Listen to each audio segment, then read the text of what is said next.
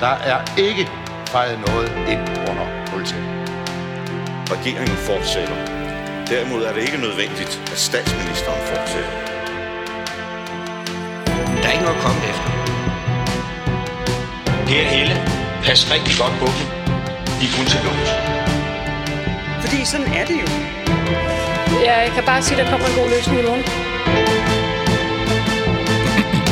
Velkommen til Ministertid, programmet, hvor en forhenværende minister interviewer en anden forhenværende minister.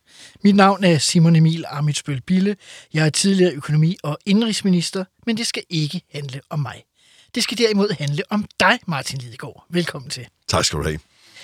Du var lige ved at blive minister for tredje gang i denne uge.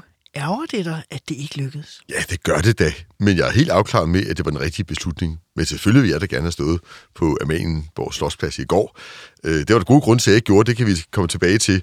Men øh, ja, det at være minister er jo øh, en kæmpe, kæmpe mulighed. Det er et hårdt arbejde. Det er noget, man tager på sig med ydmyghed, men du ved jo om nogen, øh, at det er der, der ligger indflydelse. Det er der, hvor du virkelig kan komme ind og dreje på de store øh, tandhjul. Og man er jo ikke i politik, hvis ikke det er det, man drømmer om.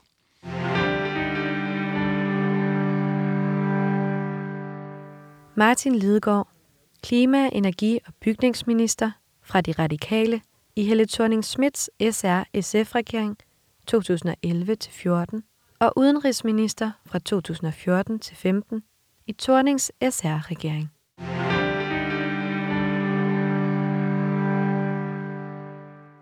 2011 får Danmark en ny regering efter 10 år med VK-regeringerne under Anders Fogh og Lars Løkke. Socialdemokraten Helle thorning Schmidt bliver Danmarks første kvindelige statsminister. SF kommer i regering for første gang, og de radikale bliver regeringens stærke parti efter det, der stadig er det bedste valgresultat siden 1973. Vestager bliver en magtfuld økonomi- og indrigsminister. Du, Martin Lidegaard, røg ud af Folketinget ved valget fire år tidligere, var ikke kandidat i 11, men du kommer med på holdet som klima- og, og energiminister. Hvordan foregik det? Skal vi lige starte med, hvem det var, der slog mig på målstregen? Altså, det har vi jo egentlig aldrig... Jeg har jo egentlig aldrig fået den fadøl, Simon Emil, fordi du var jo med i Radikale, du slog med, jeg kan ikke huske, hvad det er, 40 eller 60 stemmer eller sådan noget. tror 52 eller sådan Du, noget. du, du huggede to gymnasier frem i Roskilde, jeg har det tilgivet dig, og du lovede, at jeg skulle have en fadøl. Og nu vi står her og snakker over det, men det, det kan vi tage på et andet Du tidspunkt. skal få den fadøl. Jeg synes faktisk, jeg ville være for ordentlig til at nævne, at det var mig, der øh, væltede dig ud af Folketinget tilbage i syv. Ej, vi blev mere end halveret. Ja, Ja, ja. Hele partiet røg ned, ikke? og det var derfor, vi røg, der, der, der røg to mandater der øh, på Sjælland, hvor jeg var opstillet der. Nå, det viser jo at være en gave til mig. Det kunne du ikke vide, dit skarn. Men det blev det, fordi at jeg gik ud og lavede den grønne tænketank Concito, meldte mig helt ud af politik, stillede ikke op. Byggede den op fra grunden? Øh, Ja, jeg byggede den helt op fra grunden, og, og altså, det var et privat initiativ uden offentlige penge, øh, og den eksisterer i dag i øvrigt øh, kæmpestor, og øh, udover at det gav mig tid til min øh, lille datter på det tidspunkt, så er jeg også pavestolt over at have prøvet det, og været uden for borgen, og, øh, og, og, og så, i så tæt dialog med erhvervsliv og, og borgere osv. Nå, men ikke desto mindre havde jeg selvfølgelig lidt kontakt med Margrethe Vestager undervejs. Jeg hjalp hende med at lave 40%-målet i 20. Jeg hjalp hende med en masse klimapolitik, fordi det var det, Concito lavede. Vi hjalp alle partier, men selvfølgelig også radikale.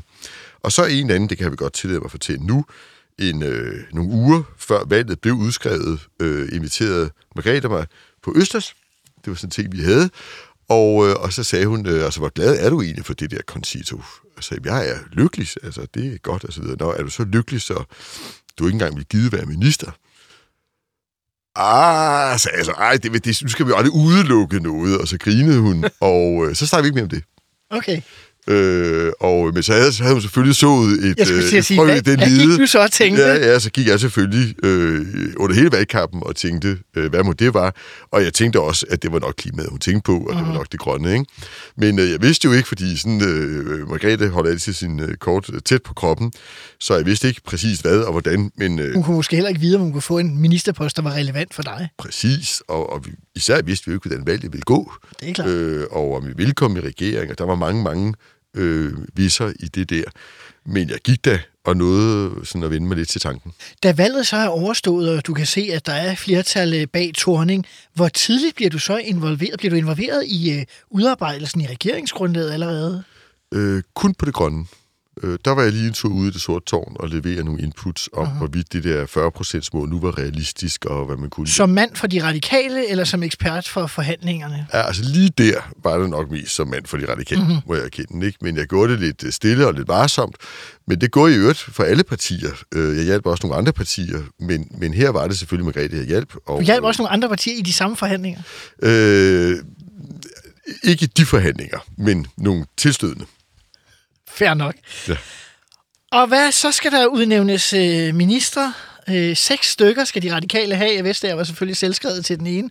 Øh, og hvordan, øh, hvordan blev du spurgt? Jamen, hun ringede øh, så øh, det aften før, øh, inden statsministeren, og sagde bare, jeg har lavet et ministerium til dig. Øh, det, sådan- det var sådan typisk Margrethe, ikke? Altså, jeg har lavet et ministerium til dig. Det hedder klima og energi og bygning. Øh, vil du have det? Ja tak, det er godt. Vi mødes i morgen kl. 13 på mit kontor. Ingen slips, vi cykler til dronningen. Ha' en god aften. Det var det. Det, jeg tror, det tog 8 minutter, den samtale. Måske to. ja. Men nu var jeg også... Altså, hun vidste jo godt, Ja, ja, at jeg ja, ja. havde, og hun... Og så videre. Og hvad, var, du var, der, var du derhjemme? Eller jeg hvad var lavede du? derhjemme, Ja. og jeg sad, og du, du, du er jo ret, du ved det selv, altså det er jo sådan noget, man ikke glemmer, øh, de, det. der, de der stunder der. Jeg sad nede i sofaen i vores store stue, og, øh, og ventede på det der opkald, og, og var kisteglad. Altså, jeg glædede mig. Du skal tænke på, jeg gik jo ind i, i øh, politik på grund af klimaet. Det har altid været øh, min, min helt store kæphest.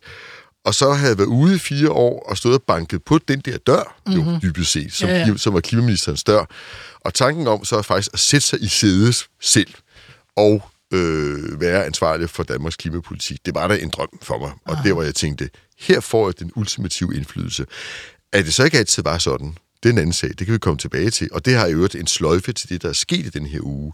Men på det tidspunkt tænkte jeg, hold nu op, tænk at få den chance. Og som vi allerede har været inde på, du havde jo ligesom øh, skabt øh, tænketanken. Du havde, man kan sige, du var en ret velforberedt minister, hvis man skal sige det på den måde.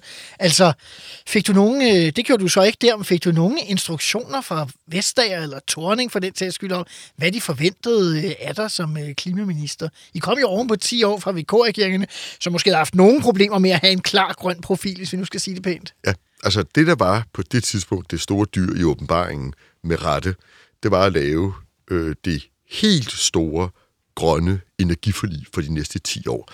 Det havde den tidligere regering øh, forberedt. Det var først Conny Hedegaard, så var det Lykke Friis. De har faktisk gjort et udmærket stykke arbejde, men de har ikke været i stand til at lande det forlig. Øh, de har arbejdet på det i to år. Hvorfor havde de egentlig ikke det? Ved det? Det, det, hvis man skal være helt ærlig i dag, altså det ene var, at der var ikke nogen specielt fleksibel opposition, der ønskede Altså at lave det, SR og SF. Men den anden grund var, at øh, Stakkels Lykke øh, havde ingen som helst fleksibilitet i sit mandat fra sin regering. Altså hun havde ikke noget at give. Altså Lykke. Friis, ikke Lars Lykke, men Nej, Lykke nej, Friis. nej. som Lykke Friis ja. havde intet at give til de røde og os. Mm-hmm. Og det vil sige, at hvis hverken den ene part overhovedet vil give sig, og den anden part ikke kan give sig, så sker der ikke noget. Man skulle ligesom have, den første skal den ene, og så skal den anden. Ikke? Sådan. Så hun var låst. Hun lå i benlås, og det går hun jo, fordi at den regering dybest set ikke ville klimaet, de ville ikke bruge penge på det, og Finansministeriet ville ikke give de penge, der skulle til, øh, eller Finansministeren rettere sagt. Og, øh, og vi andre øh, kunne jo se, at der kom et øh, valg, og at vi kunne få, øh, så ud til at få et flertal, og kunne måske gøre det endnu bedre. Og hvordan greb du det så an? Jamen, altså, jeg vil sige, at øh, øh, det forlig kunne ikke være indgået, det siger jeg al ubeskedenhed, uden mig som minister, men heller ikke uden den departementchef, som jeg så fik. Øh, Thomas Ebo, som jo var tidligere, øh, kom fra Finansministeriet, og kendte hele den der, kan man sige, øh, økonomiske logik, og hvad det var, vi spillede med og mod, mm-hmm. øh, internt i regeringen. Ja, så han vidste Og, både, øh, hvad modstand måtte være sådan i systemet Ja, og politisk. præcis, ja. præcis. Og hvor jeg ligesom gik på det politiske, så gik han på, på, på, på systemet. Og øhm, politisk set øh, var der en, en øh, meget erfaren øh, øh, mand, der sagde til mig øh, på et tidspunkt, den, der har travlt, taber forlis, kan man sige, øh, processer. Fordi hvis du skal have et resultat hurtigt hjem, så er du nødt til at give noget for at få det hurtigt hjem. Og derfor sagde han, du skal ikke have travlt. Du skal slappe af. Øh, så havde jeg møder med Venstre og Konservative, de var ikke hverken til at hugge et stik i. Og så vil jeg sige, det jeg så gjorde, det var den del af æren, jeg kan tage. Det var, at jeg tænkte ved mig selv, hvad kan få Venstre og Konservative til truet? Det kan dansk erhvervsliv. Aha. Og så tog jeg over i dansk industri og i dansk erhverv, Og så sagde jeg, hvad skal der til for, at I kan støtte en højere klimaambition, som jeg skulle have? Altså udledningen. Ud, ja, altså det vil sige reduktionen. Ja. selvfølgelig ikke. Altså vi, jeg vil have to ting. Jeg vil have et, øh, et mål for, hvor meget man reducerede det, og så vil jeg have en massiv udbygning med vedvarende energi. Aha. Og det synes jeg også, de havde en interesse i, fordi at der var mange danske virksomheder, der arbejdede med det der. Men på det tidspunkt var, hvis jeg skal være ærlig, dansk industri stadig kulsort. Det er de jo ikke mere, men dengang var det. Og, øhm, og så forhandlede jeg altså simpelthen, altså for at sige det ud, en form for pakke med dem. Altså ikke sådan formelt, Mm. men, jeg, men Hver for sig eller øh, sammen? hver for sig. Nej, altså med, med erhvervslivet. Ja. Øh, og det, det gik ud på, var, at de sagde, det er i orden, vi vil godt støtte det der, Aha. men vi vil ikke betale det. Og det vil sige, at øh, du kan ikke bare skrue op for de grønne afgifter for at finansiere det. Du skal Aha. finde noget andet finansiering. Og hvis du gør det, og måske ovenikøbet letter lidt på nogle afgifter, så vil vi gerne støtte de ambitioner. Aha. Og øh, så var det Ebo, min David kom ind i billedet, fordi han havde øh, forudset den her situation, og havde så nogle idéer til, hvordan man kunne effektivisere elnettet. Og lavede så den geniale ting, han sagde, det der må være målet for Venstre og Konservative, må være, at det samlet set ikke bliver dyrere for danskerne. Så hvis vi kan spare nogle penge på elregningen, samtidig med, at de skal betale noget for at få vedvarende energi, så går det OP op. Aha. Og det burde VK kunne se sig i. Så det blev nøglen Ja, ja. ind i det. Og vi havde nogle, det var, det var simpelthen så morsomt, fordi da vi så endelig fik VK ind, og, de, og vi fremlagde så endelig vores store, det var jo kæmpe, kæmpe stort forlig på det tidspunkt. Og Venstre Konservative stod og sagde, det er vanvittigt, og det kan ikke lade sig gøre sådan noget. Så stod Dansk Industri sgu og sagde, det ser da fornuftigt ud, og det kunne da være spændende. Og det kom under sådan et, et dobbeltpres. Aha. Så gik det lang tid, måneder, hvor vi forhandlede, og de ville først have det ene og det andet. Og hver gang kunne vi åbne en skuffe, hvor der var de penge, der skulle være, uden at hæve afgifterne, fordi Ja. vi lavede effektivisering ja, ja, af systemet. Fordi I ligesom var forberedt. Øh, og det var egentlig det, et rigtig godt eksempel på, hvad der sker, når man så kan man sige, mødes på midten, for de tvang også til nogle effektiviseringer, der skulle ske, Mhm, mm-hmm. men vi tvang dem til at bruge så det, de penge, vi fik til at lave det her kæmpe eventyr. Og det, der jo er fantastisk ved den historie, jeg opfatter stadig det forlig, som nok det største, jeg kommer til at lave i dansk politik. Ah, nu ved jeg ikke, nu bliver politisk sige, leder, der er nu skal jeg jo lidt mere. Der er en fremtid. Øh, ja, og jeg har nogle idéer til den fremtid, så det, det er måske for meget sagt, men i hvert fald indtil nu. Og det skyldes jo, at det, at det lykkedes at lave det bredeste forlig nogensinde, det var kun Liberal Alliance, Simon. Emil, Som jeg sad som, øh, det som, som stod udenfor øh, det fordi alle andre partier var med, Aha. og så var det det, det mest vanvittige, kan du sige, satsning på havvind og øh, landvind, vi nogensinde har lavet. Men det, at det blev så bredt, betød, at alle investorer i Danmark, alle større virksomheder, der arbejdede med det her, alle developere, som det hedder, altså sådan nogle som Dong hed det dengang, og andre, de vidste, det her, det holder sgu næste 10 år. Ah. Og de begyndte at investere ikke i millioner, men milliarder i at udvikle de her teknologier. Og det reducerede prisen på både havvind og landvind med, med en 60-80 procent over bare 6 år. Altså dansk teknologiudvikling, fordi det Aha. er forceret. Og det betød, at alle de penge, vi havde indkalkuleret, at det skulle koste det her, det kommer aldrig til at koste, fordi det var så Det billigt. selv, ja. Til gengæld så blev, ja, nogle andre, det var en lang historie, der kom nogle, nogle afledte omkostninger, som gjorde, og det hører lige med til grunden her, at da så øh, Lars Lykkes regering kom tilbage, og øh, Altså efter valget i efter 15. valget i 15, og det, det- Claus Hjort som ny finansminister som det første ting, nu skal vi droppe nogle af de der havvindmølleparker, som den der sindssyge Lidegaard fik igennem for fire år siden. Hvem stod så foran hans dør og sagde, det gør du ikke. Det går dansk industri. For nu er alle deres medlemmer jo investeret i det der, og, og det at bryde sådan nogle forlig er jo gift for investorer Det er klart. og for erhvervsliv. Aha. Og det vil sige, og, og jeg havde ikke altså, kunne holde de der nye besparelser på den grønne energi nede, hvis ikke det var med hjælp fra erhvervslivet på det tidspunkt. Så det lærte bare mig på den hårde måde, at det der med at få brede, fordi det med at have erhvervslivet med og ikke mod sig, øh, og borgerne med sig ikke mod sig, det har en kæmpe betydning for, hvor hurtigt du kan du virkelig kan lave forandring og skalere det, især på det grønne område. Så det er jo det, jeg håber, vi kan lave på landbrug nu. Det er det, jeg håber, vi kan lave på transport. Det, vi lavede på energi i 12.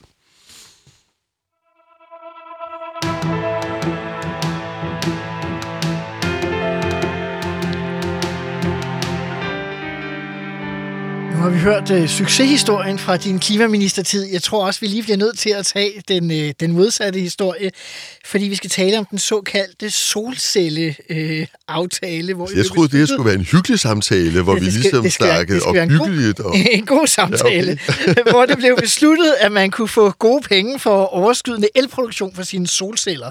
Lad os nu starte øh, det rigtige sted og sige, hvorfor var det en god idé?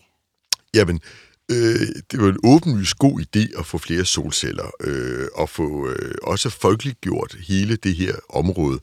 Så, så den grundlæggende idé var jo at hjælpe teknologien på vej igen, og gøre den billigere.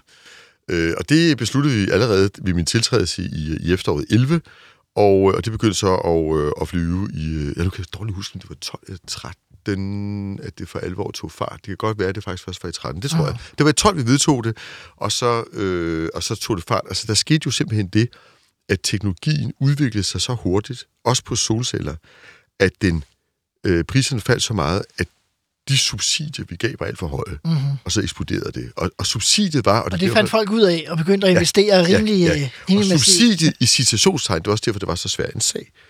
Subsidiet var jo bare, at man kunne øh, lade sin elmåler løbe baglæns. Og det vil sige, når solen skinnede, så kunne man tage det ind i sit elforbrug. Men hvis den så skinnede for meget, han er sagt, så kunne man ligesom føre det ind på elnettet og gemme det, man havde fået er produceret. Og det kunne enhver dansker forstå, hvor smart, mm-hmm. at man kunne lade elmåleren løbe baglæns, og så, når det ikke, solen ikke skinnede, så kunne den løbe forlæns igen, og man kunne bruge det, man havde leveret til elnettet. Det lyder også meget rimeligt. Jamen, det lyder fuldstændig rimeligt og liberalt og godt, og det er også derfor, jeg gik ud og sagde, bum, lad os få fuld knald på den der. Sagen var bare, at den besparelse, og nu kommer det, lidt teknisk, men det er for at forstå sagen her, den, bes, den, den, den, det, det indirekte subsidie, du giver ved en øh, elafgiftsfritagelse, for det er det, det handler om her, det var cirka fire gange så høj, som det, det kostede at bygge vindmøller. Det vil sige, vi betalte på den måde fire gange så meget for en kilowatt vedvarende energi, end hvis vi havde lavet vindmøller i stedet for. Mm-hmm. Så jeg blev pludselig så fanget af det, at tog fart Aha. i et valg mellem, skal jeg bare lade det løbe, fordi det er populært, og det går hurtigt, men, det, men, men jeg skal betale regningen jo. Altså, fordi de her penge skal jo findes i tabte afgifter.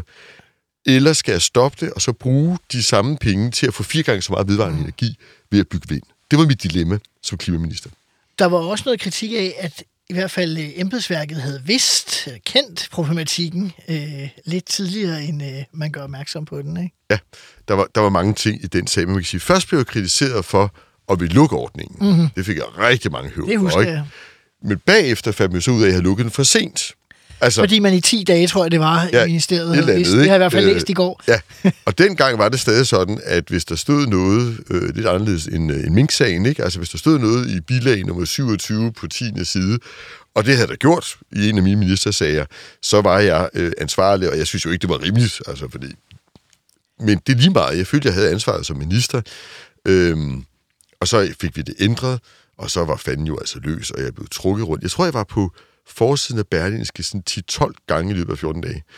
Og, øh, og sådan er det jo, når pressen først får fat i noget, og aktindsigter, og her var det givet det, og hvad ville det koste, og det endte jo også med en rigsrevisionsundersøgelse, der heldigvis konkluderede jo så mange, ikke mange år, men halvandet år senere, at, øh, at det økonomiske tab har altså været markant mindre, end vi troede på det tidspunkt. Anyways, det var, det var, Men det var en inden vi kommer tid. dertil, så når du at få det, som din efterfølger, Lars Christian Lillehold, øh, kalder en rigtig stor næse af et enigt udvalg. Ja, øh, jeg kan selv en ordentlig gynter. Øh, ja. Der er han jo mere og, og, ja, og, det, og det er en meget, det, det, det er en meget sjov historie, fordi øh, der var ligesom meget hurtigt, da den her sag rullede, øh, så havde jeg en diskussion med øh, ministeriet. Altså, var der et problem her, eller var der ikke et problem? Og, øh, og jeg sagde, der er et problem. Altså, jeg er enig i, at det er ikke stort. Jeg synes også, det er bedst ud af proportioner. Men vi kan ikke sige, at der ikke er et problem. De synes, det var så marginalt, den fejl, der var blevet lavet. Var det fra ærekær fra ministeriets side? virkeligheden? Ja, jeg ved ikke, hvad det var. Altså, jeg, jeg tror, de også ud fra en ren øh, ret- og rimelighedsbetragtning, altså ikke synes, at det skulle, men det er også fordi, det er enormt svært for et ministerium at, at se sin minister i problemer. Mm-hmm. Men altså, jeg gjorde det, øh, og det kan jeg vel også godt røbe nu, at jeg gik ned til øh, mit parlamentariske grundlag, nemlig enhedslisten. Og så sagde jeg, øh, hvad der også var rigtigt. Nu skal du høre, øh, der er jo lavet en fejl her, jeg synes ikke, den er stor. I øvrigt har forligskredsen også været orienteret om noget af det, og alt sådan noget, og jeg synes måske ikke, den har en karakter, som fortjener, at jeg skal trække mig, trods alt. Mhm. Men hvad tænker du om det? Det var Per Clausen, Ja. der var energiordfører, og Per han sagde, ej, men altså, det ser sgu ikke så godt ud. Ej, sagde jeg så, men så er det vel en næse, vi snakker om, eller et eller andet. Ja, sagde jeg så, jeg tror, du bliver nødt til lige at erkende, at det ikke var for godt, det der. Og øh, altså, så aftalte vi et forløb om det, øh, hvor jeg så, og det kan jeg så hjem og fortælle det, og det var mit ministerium ikke begejstret for. Men, men der var, min erkendelse var bare, altså, øh, den, den måtte jeg tage på mig. Men altså, der var mange. Blandt andet kan jeg huske Pelle rosenkrantz Tejl, der var energiordfører på det tidspunkt. Hun synes, det var helt vanvittigt, at jeg tog det der på mig. Du skal bare kæmpe imod. Men min vurdering var, der er lavet en fejl. Den er ikke stor, men den er der. Og hvis jeg lader det her bare fortsætte og fortsætte og fortsætte, så risikerer jeg sgu at miste... Øh, du, du kender den gamle Ja, ja, ja, historie om, at måden, du håndterer en sag på, Sådan er det. er vigtigere end, måden, øh, end det, du egentlig har gjort. Ikke? Aha. Men jeg tænker, det er jo egentlig også lidt interessant, øh, den, det der skisma mellem det politiske og embedsapparatet, at de siger, at det skulle du ikke gøre. Altså jeg tænker, den der mangel på forståelse for, at øh, hey, nu får du et godt forhold også fremadrettet til dit parlamentariske grundlag. men hvis det og så- det er jo helt afgørende. Ja, ja, men altså, den dag i dag kan jeg møde nogle af de folk der, øh, og øh, men så vil jeg sige retfærdigvis, de var heller ikke helt enige internt. Altså, Nej, okay. øh, de havde lidt forskellige vurderinger af det, men, men altså, det der var min klokkeklare vurdering af, hvis ikke jeg havde gjort det, selvom jeg synes, det var lidt urimeligt på den måde, øh, så, øh, så var jeg rød.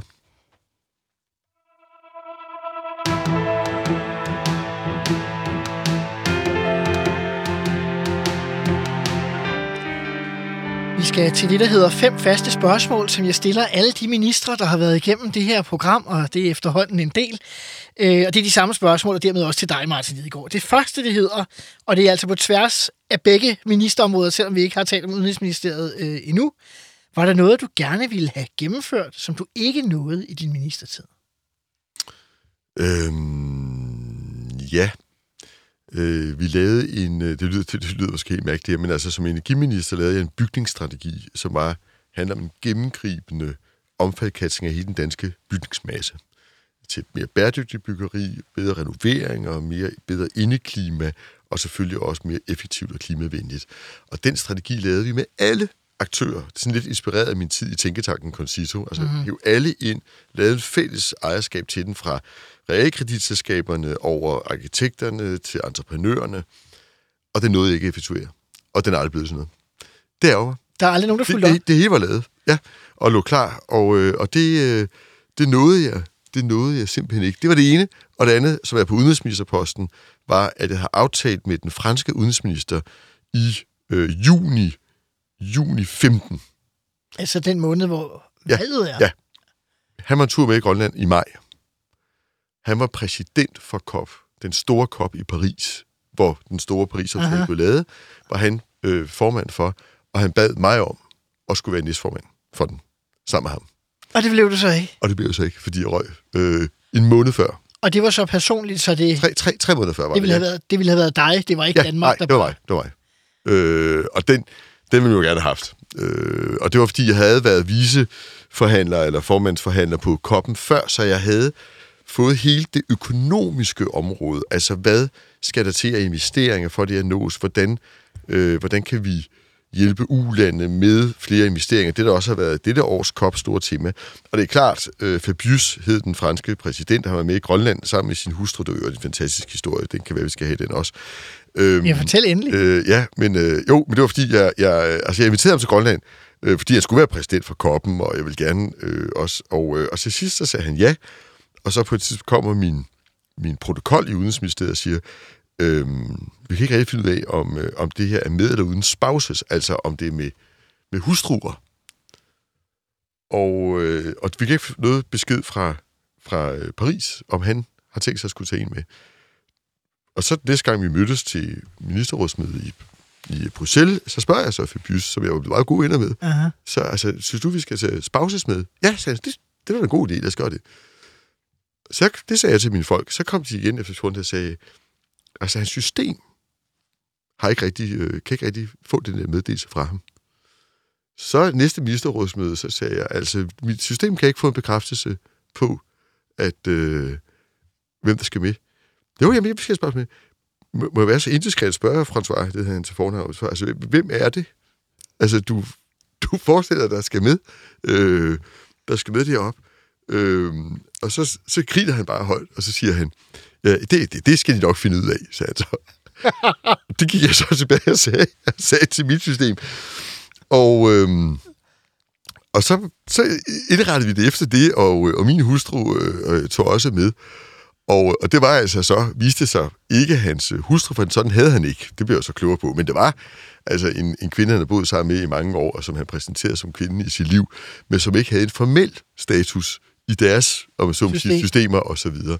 Og så havde vi jo en forrygende tur, vi fik lov at flyve med, med hans fly op til øh, Grønland, og dejlig vin og god mad, som man kan forestille sig en fransk flyver.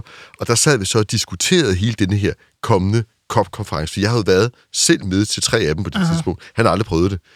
Og så lavede vi en plan for den, og så var det, han sagde, øh, vil du tage ansvaret for hele det økonomiske spor, hvis jeg beder dig om det? Ja tak. Men det blev desværre ikke øh, til noget. Øhm, jeg ved ikke, om det så kører over til det næste spørgsmål, naturligt. Øh, fordi det hedder, hvad var din ministertids værste øjeblik? Jamen, det var solcellesagen.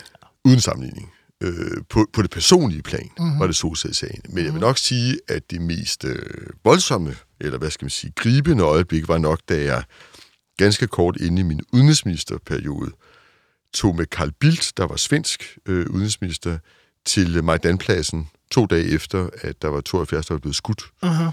Øh, der var der ministerrådsmøde Altså i Kiev, ikke? i Kiev Ja. i Ukraine, ikke? og der var ministerrådsmøde, øh, jeg, jeg, jeg har været, jeg tror, en måned ved posten Max, øh, og så er der en af de kvikke folk fra udenrigstjenesten dernede, der kommer hen og hiver mig af og siger, Carl Bildt flyver i egen flyver til Kiev i morgen kl. 8. Spørg, om du må komme med. Så jeg spørger, om jeg må komme med. Ja. Spørg, om du må komme med.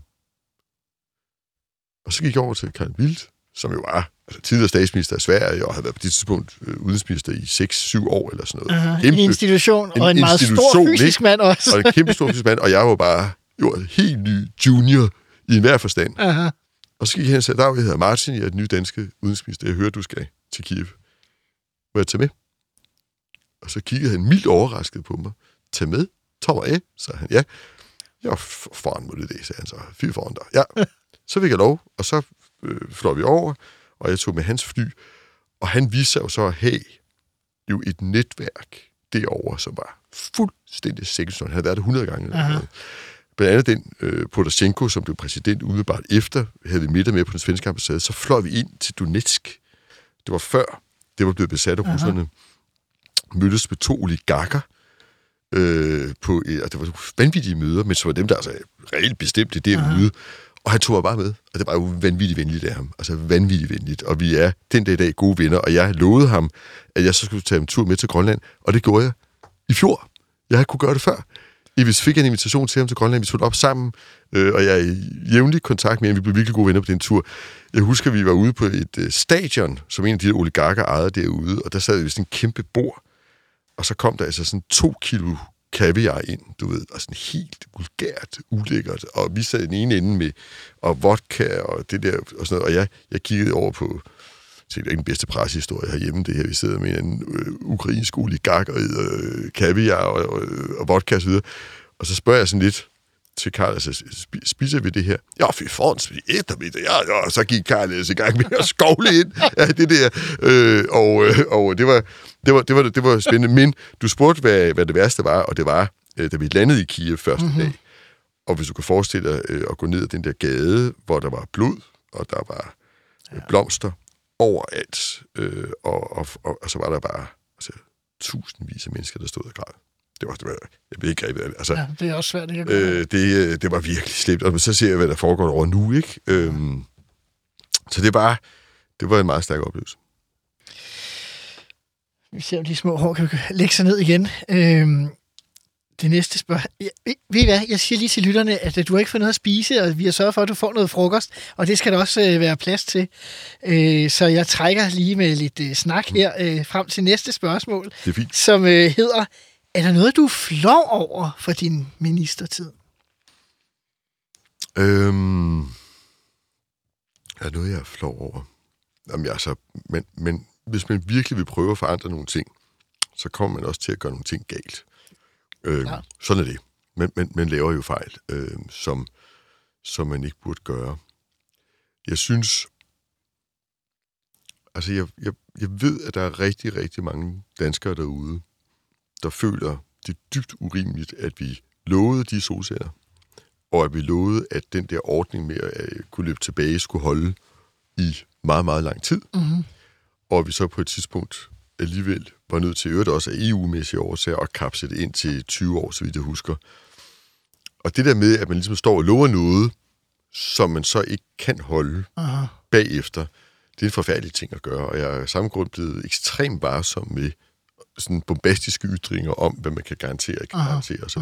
Så det er nok, det er nok noget af det. Øhm, og, øhm, og så vil jeg sige, at jeg var, øh, det var mig, der indførte utrolig meget. Det, det, det, det er mærkeligt teknisk ting. Du vil sikkert ikke forstå det, Simon men altså for sådan, tak. så- for sådan en klimaentusiast som mig, Ja. altså jeg fik skruet rigtig meget op for biomasse øh, i Danmark, og det var nok for meget.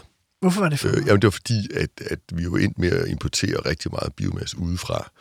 Og man kan godt spørge sig selv, om det er kontrollabelt, og hvor bæredygtigt det egentlig er. På det tidspunkt anså vi det for bæredygtigt, men mm-hmm. jeg fik virkelig skruet op for det. Mm-hmm. Og det tænker jeg i dag, med den viden, jeg har, at det vil jeg nok ikke gå på samme måde. Har du nogensinde lavet en stor revkage? Dem har jeg godt nok lavet mange af. Altså det der energiforlig blev lukket på helt gammeldags manér på et værtshus, hvor vi sad og drak øl, Hvilket værtshus? Øh, jamen, vandkunsten, du kender det. Øh, det der, som er sådan lidt et brunt værtshus, indvendigt i hvert fald. Det har en dejlig ude øh, ting. Og der sad jeg med, med øh, det var øh, Lars Christian Lillehold, det tror jeg godt, jeg kan sige, og mm. Peter Christensen, fra, som var finansordfører for Venstre, Venstre på det dengang, tidspunkt. Og der sad vi og vækstede de sidste sætoner på øh, noget af det der. Øh, både i øvrigt solcellerne og, øh, og flere andre ting, for det skulle jo lukkes, den der sag, men de ristede og grillede mig jo øh, hele tiden. Men hele energiforlidet der i 12 var jo en, altså kan man sige, en, en, en revkage øh, i den forstand, at der skulle godt nok lirkes Ja. rundt på kontorerne. Ja, ja. Jeg, jeg husker også nødt til at tage over en dag og drikke en helt flaske rødvin med Christian Thulesen Dahl, der var som overhovedet ikke havde været til forhandlingerne, og i øvrigt var rimelig ligeglad med det. Men da vi sådan nærmede os målstregen, så ville han alligevel gerne lige ind, Markere. markere og indføre og sige, hvad det var, og han fik så også lidt, øh, som han betød noget for ham, og ellers så ville han bare gerne følge, tror jeg, resten af de borgerlige, for ikke at stå helt udenfor, ikke? Aha. Og så havde vi en fin øh, drøftelse af det, og så videre, så, øh, så, så det var. Men der er også alle mulige andre typer af, af revkager. Man kan kalde det revkager, man kan også bare kalde det politisk håndværk, fordi man hele tiden jo skal skaffe sin flertal, øh, uanset om det er for en, øh, en ny reform, eller det er for at øh, undgå at komme i mindretal, eller det er for at bringe en anden i mindretal. Aha. Hvem har været din øh, værste kollega, mens du var minister? Altså ministerkollega. Eller i Folketinget? Ej, det var da et frygteligt spørgsmål at få stillet. Altså en, man øh, sådan virkelig ikke øh, øh, bryder sig om. Det ved jeg ikke. Det, det, det synes jeg er lidt svært at stå sådan... Det kan jo og, også bare øh, være en, der har skuffet i et forhandlingsforløb. Det behøver ikke ja. at være en, man Ej, øh, udskammer sige- som øh, et frygteligt menneske. Det Ja, jeg kan sige det, en ting, for nu snakkede vi om solcellesagen før, som egentlig startede meget fredsomligt. Mhm. Øh, og så var der et samråd, hvor jeg så skulle svare på det her. Det var mit første samråd, dengang var der. Altså, det siger også noget efter to år. Jeg har ikke haft nogen samråd. Øh, nu er Det må gået have været særligt for øh, klimaområdet, Ja, ja. vil jeg sige. Og, øh, og jeg havde et godt forhold til Venstre og konservatives ordfører, men så røg jeg så samråd på den der. Og, øh, og det gik fint, og det gik godt. Lige indtil Hans Christian Schmidt fra Venstre, som også er gammel minister, og, og han kom ind og satte sig ned og var lidt dårlig humør, kunne jeg se. Og så sad han og læste de der papirer. Og lige da jeg skulle til at afslutte, så får han øje på et bilag, altså et, Ja. spørgsmål, jeg har svaret på på et tidspunkt, Ja. som er det, der bliver så solcellesagen. Og så siger han, må jeg lige, inden vi lukker, lige stille ministeren et spørgsmål. Altså, når der står sådan her på side 3 og sådan her på side 7, kunne det jo godt tyde på, at der er noget, ministeren har overset. Altså, ingen af de andre havde set det, før han kom ind og lige så det der. Der tænker jeg bare, dit dumme svin. Står, står, står, du- undskyld, står du og siger, at solcellesagen opstår i det øjeblik, ja. eller, eller tror du, han havde forberedt det hjemmefra? så spillede han i hvert fald godt skuespil, vil jeg sige. Men det er muligt, at han er forberedt hjemmefra. Men han, det var, han kom slendrende ind, han satte sig der, og så sad han nu, hvis folk, der kender ham videre, han taler det her lidt sønderjyske, lidt Ja, ja, der, ikke? Vi har lige haft ham i programmet. Nå, okay, ja, ja, ja. Og så, og så sagde han det der, at det jeg skulle aldrig helt tilgivet ham, for han vidste, han vidste, han havde måske nok forberedt sig, han vidste godt, der var en sag. Han vidste også godt, at så var det heller ikke større.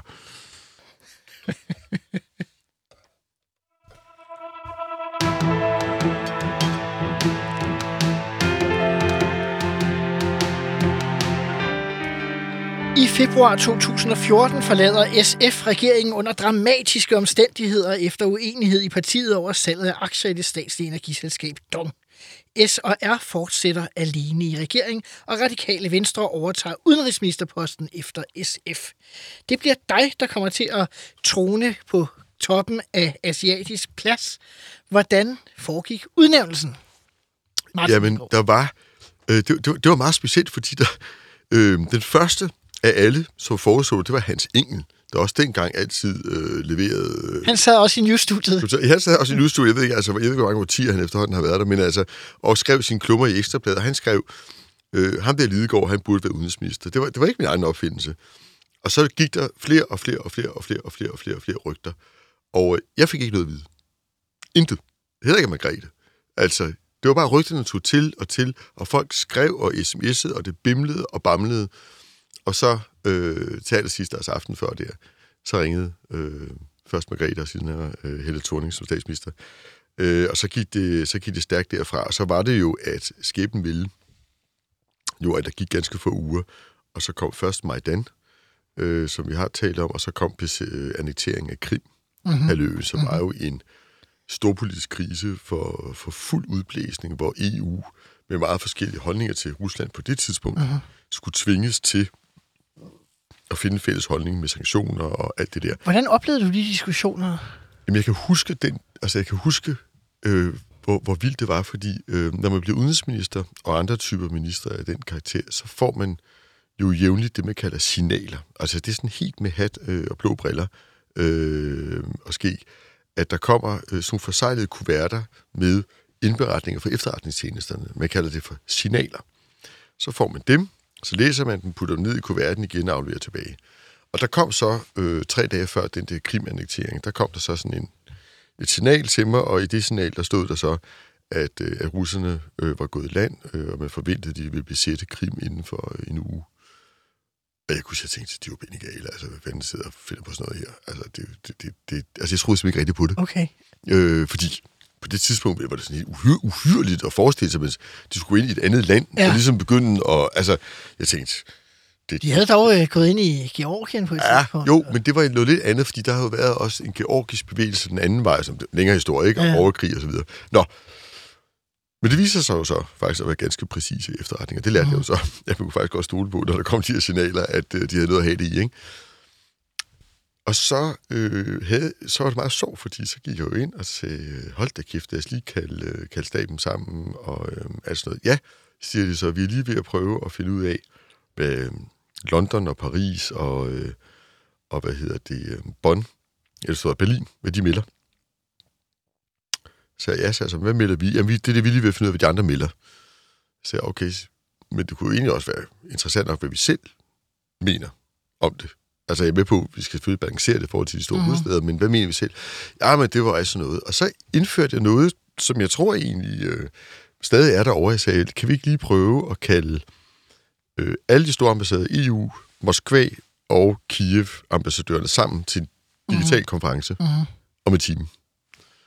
Og så fik vi, øh, gik vi ind i sådan en war room med, med alle de der skærme, og så fik jeg fra Moskva, Kiev, Bruxelles, Paris, London og Berlin allernyeste efterretninger om, hvad der skete der, mm. og hvilke overvejelser man gjorde sig. Mm.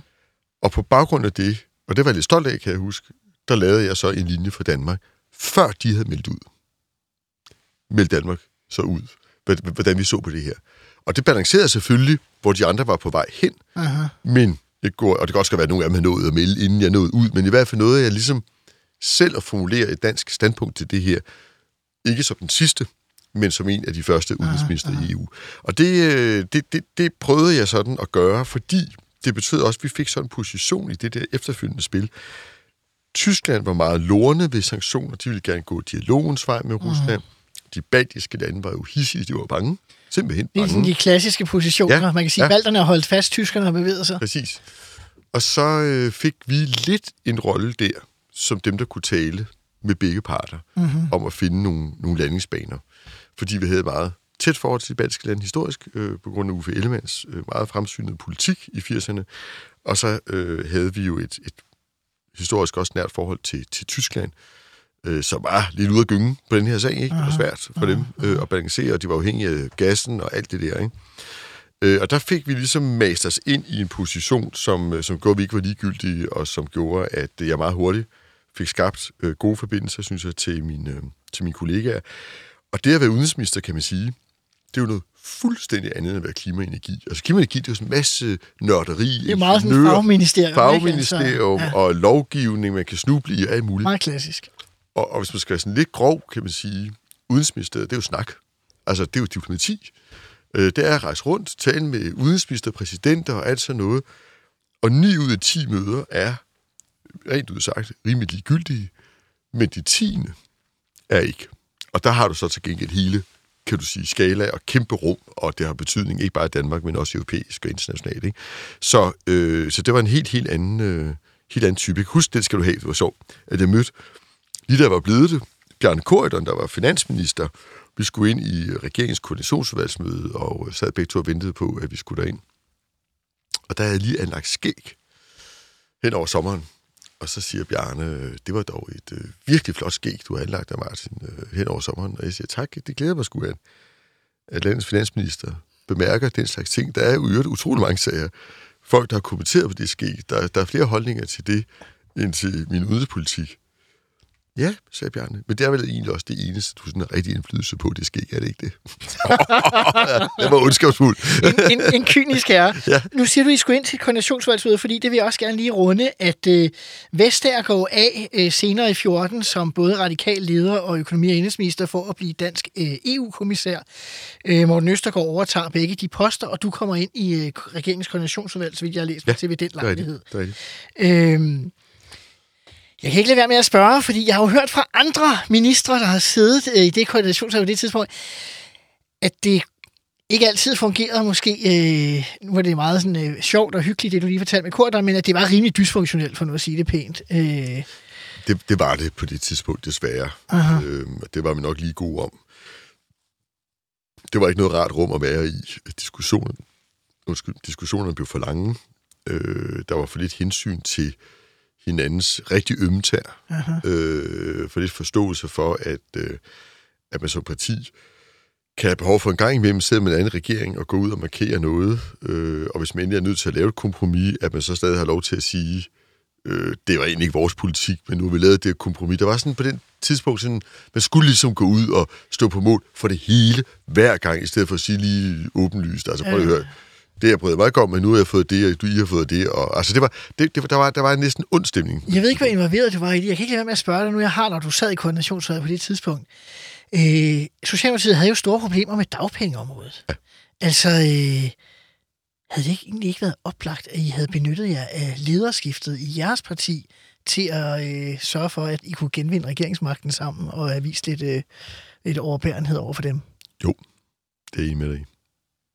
Jamen, så er den snak jo, jo slut.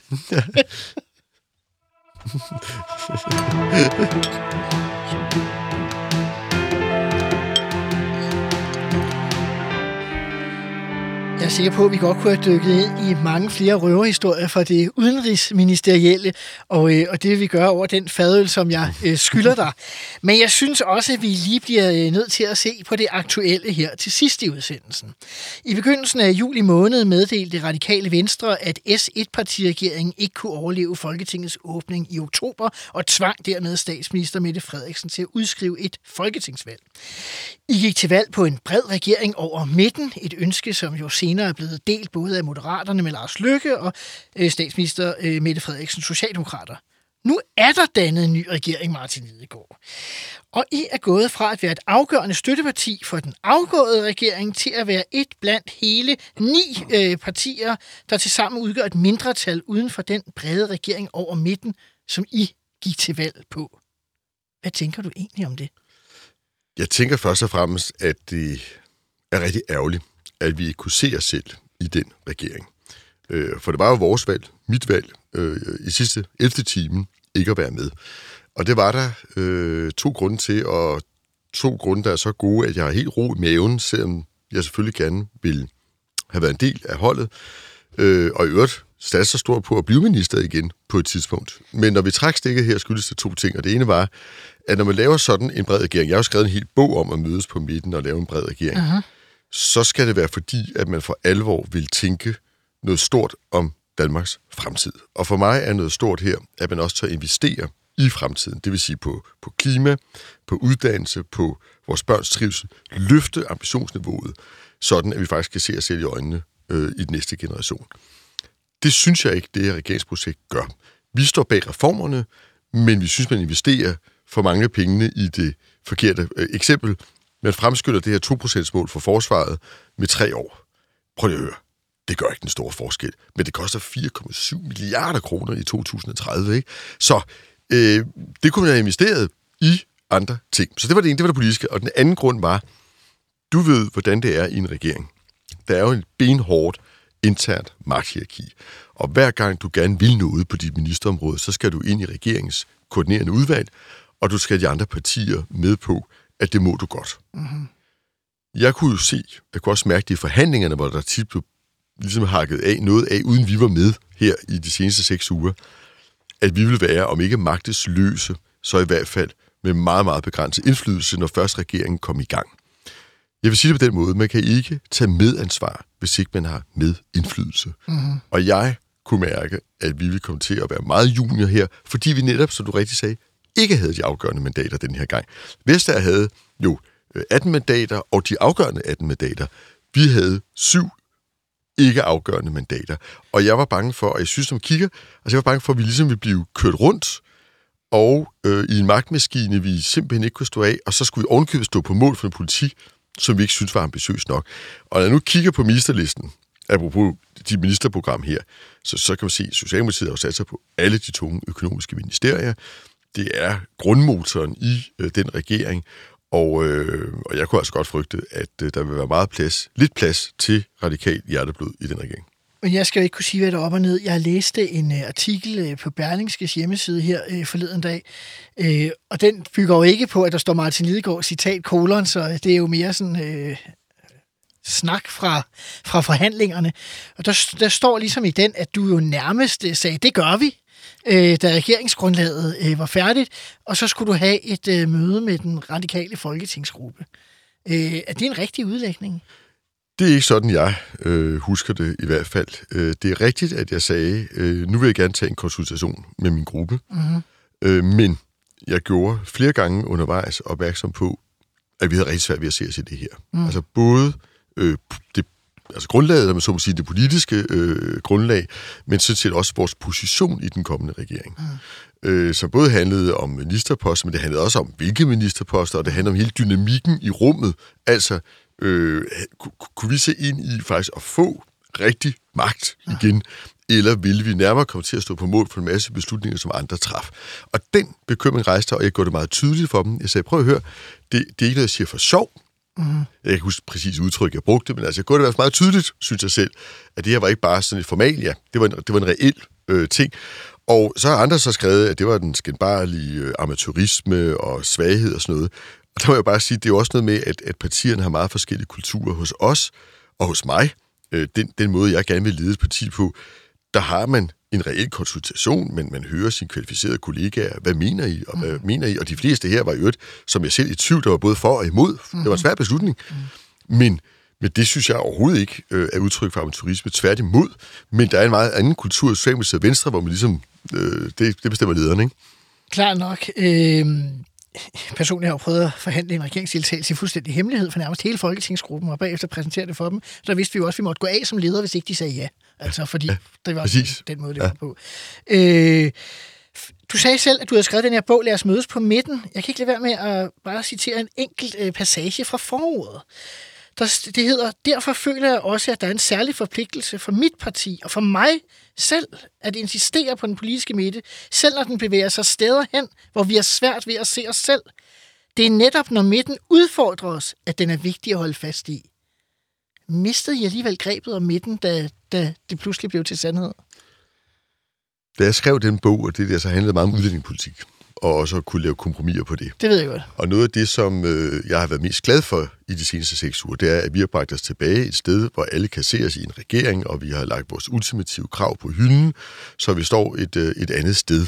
Øh, samtidig med, at vi har holdt fast til vores værdier, øh, også på det udlændingepolitiske område. Det er, det er jeg enormt glad for, mm-hmm. at vi ligesom er kommet derhen. Øh, og jeg synes også, det var en virkelig svær beslutning. Men man kan omvendt sige, hvis ikke man er klar til jeg synes jo, sådan som klima er jo for mig det er jo ikke sådan en lille ting, du sidder og klipper klister klokken 7 om morgenen, og så får du lige et ekstra øh, mål i 45 ind, eller en, en, en ekstra hak på den afgift. Det er jo sådan et grundlæggende paradigmeskifte for mig mm. i dansk politik, som ikke rigtig er trådt igennem. Og, og, og midten er jo ikke målet i sig selv, og hvis du læser min bog, vil du også kunne se, Det har jeg gjort. at det er, øh, det er jo et middel til at nå de helt store politiske mål. Det er klart, men øh, jeg, vil sige, jeg har kun siddet i regeringen to og et halvt år. Jeg sad dog både i koordinations- og økonomiudvalget i begge de to og et halvt år. Altså, jeg er stadig i chok over, hvor meget man egentlig kan få igennem ved at sidde i et parti, der i virkeligheden på mange måder i offentligheden så ud som, vi ikke øh, fik en skid igennem. Men jeg har aldrig fået så meget igennem som i de to og et halvt år. Nej. Men I sad jo også med nogle afgørende mandater. I sad jo også, altså Lars Lykke, der var en grund til, at Lars Lykke tog ud ind, det var fordi han synes, I havde øh, pæne blå øjne, eller opført jer godt, tværtimod, han var jo ja. meget træt af jer, ikke? Men han var nødt til at gøre det, og det vil sige, der var den logik inde i jeres økonomiudvalg eller koordinationsudvalg, at I, I, I skulle have noget. Jeg, jeg, jeg kunne jo undværes her. Vi kunne undværes. Vi kunne, vi, de syv mandater her var slet ikke nødvendige for dem. Men siger du i virkeligheden, at uh, Mette Frederiksen forhandlede på skrømt med jer? At hun i virkeligheden ikke var rigtig interesseret? Det fremgår i samme artikel i Berlingske, at de blev tilbudt to tynde ministerposter. Jeg ved ikke, om det er rigtigt, om de var tynde, det skal jeg ikke kunne, eller det var to, det ved jeg. Jeg ved jo ingen af delene. Det står i Berlingske. Øh, havde hun ikke den? Altså, hvis du ser på Lykke, øh, på Slytter, på øh, Få, øh, de har været, ikke- Thorning, de var ekstremt generøse i forhold til ministerposter. Har hun i virkeligheden bare gerne ville lade sig om, I skulle med? Jeg tror ikke, Mette Frederiksen har forhandlet på skrømt. Jeg tror faktisk oprigtigt, at hun gerne vil have med af mange forskellige årsager. Aha. Øh, men øh, jeg, jeg tror, at vores forventninger og hendes opfattelse af, hvad det krævede at få os med, kolliderede meget. Aha. Og, øh, og hun synes sikkert, at vi har været helt urimelige i vores krav. Jeg havde den opfattelse, hvis man vil have et helt parti med vores øh, mål, med at dække de flanker af, som vi nu kan dække af på det grønne og på børn og uddannelse, som er vores hjerteblod Og lave et stabilt flertal. og lave stabilt flertal, øh, så synes jeg, jeg har været meget tydeligt om mine forventninger mm-hmm. til, hvad det krævede. Mm-hmm. Og de forventninger blev genfriet. Det fremgår i samme artikel, Lars Lykke tilbød dig en af Moderaternes ministerposter. Der var mange øh, ting. Jeg glæder mig til at skrive mine erindringer om den der, men Ja. jeg tror ikke, jeg har lyst til at stå og udstille hele aften. Og så enkelt var det heller ikke. Der, var, at, der, der er jo altid betingelser, og altid ting og sager, som, som kommer i spil. Men jeg vil ikke køres rundt med, for det lige ud. Øh, jeg vil ikke køres rundt med, øh, med, med, med alt det, der står os øh, allerhelligst øh, i en regering, hvor jeg ikke rigtig får mulighed for at kunne sætte foden ned, og hvor jeg føler, at selve grundlaget heller ikke er ambitiøst nok, og hvor jeg kunne frygte øh, en vis form for centralisme, der vil fortsætte, uden vi rigtig kunne sætte foden ned. Det, det er meget at stå på mål for, hvis man ikke rigtig synes, at grundlaget er der. Det sidste er bare, øh, du siger jo selv, øh, både her og andre steder, at det jo virkelig er mere nuanceret. Nu lyder du meget fast i kød på, at det var en dårlig idé at gå med, men du siger jo selv, at øh, du faktisk var i tvivl, ja. og at mange i gruppen men, var i tvivl. men, men sådan er det jo tit. Ja. Altså, at du jo træffer en beslutning, og det, jeg var i tvivl i øjeblikket, men jo længere tid der går, øh, og det er så, fordi man bekræfter sig selv, fordi man ikke rigtig kan gøre det om igen. Aha. Men, men jeg kan sige, at der, altså, jeg, jeg, her i morges, da jeg stod op faktisk og tænkte på, at jeg skulle ind til dig i, øh, i programmet her, så fik jeg sådan, jeg vil ikke kalde det en øh, åbenbaring, eller, men jeg fik bare sådan en grundfølelse i maven af, prøv lige at høre, øh, nu har du faktisk muligheden for sammen med Radikale Venstre at gå ud og sætte en helt ny dagsorden for, hvad en midte egentlig burde bruge sit brede flertal på, hvad man egentlig kunne, hvis man ville, skabe af forandringer for Danmarks fremtid, for børnene, for de unge og uddannelserne, i stedet for at skulle stå på mål for at beskære på halvdelen af uddannelsen et år væk, altså skære ned på uddannelse, ikke levere på børn og ikke levere på klima. Altså, jeg, jeg føler, jeg er, hvor jeg er. Om, om, om jeg kan levere det, jeg gerne vil levere, det vil sige et meget større radikalt venstre, der kan stå stærkere i en kommende regering, og få de her ting gennemført. Det må tiden vise, men det var det rigtige valg. Det er To hurtige ja-nej-spørgsmål. Yes. Hele borgen summer af, at det var Senja Stampe og Lotte Rød, der forhindrede dig i at gå i regering. Kan du afvise det? Ja. Det andet, det er, øh, venter du i virkeligheden på, at øh, den her øh, SVM-regering, den er så lille i sit flertal, så lige om lidt så bryder det flertal sammen, og så har de brug for at invitere dig ind med flere indrømmelser og flere ministerposter. Hvis der kommer en anledning til at, at genoptage den øh, diskussion, så tager jeg den meget gerne. Martin Lidegaard, tak fordi du vil være med i ministertid. Selv tak. Og til lytterne, vi ses igen i næste, eller vi høres ved igen i næste uge.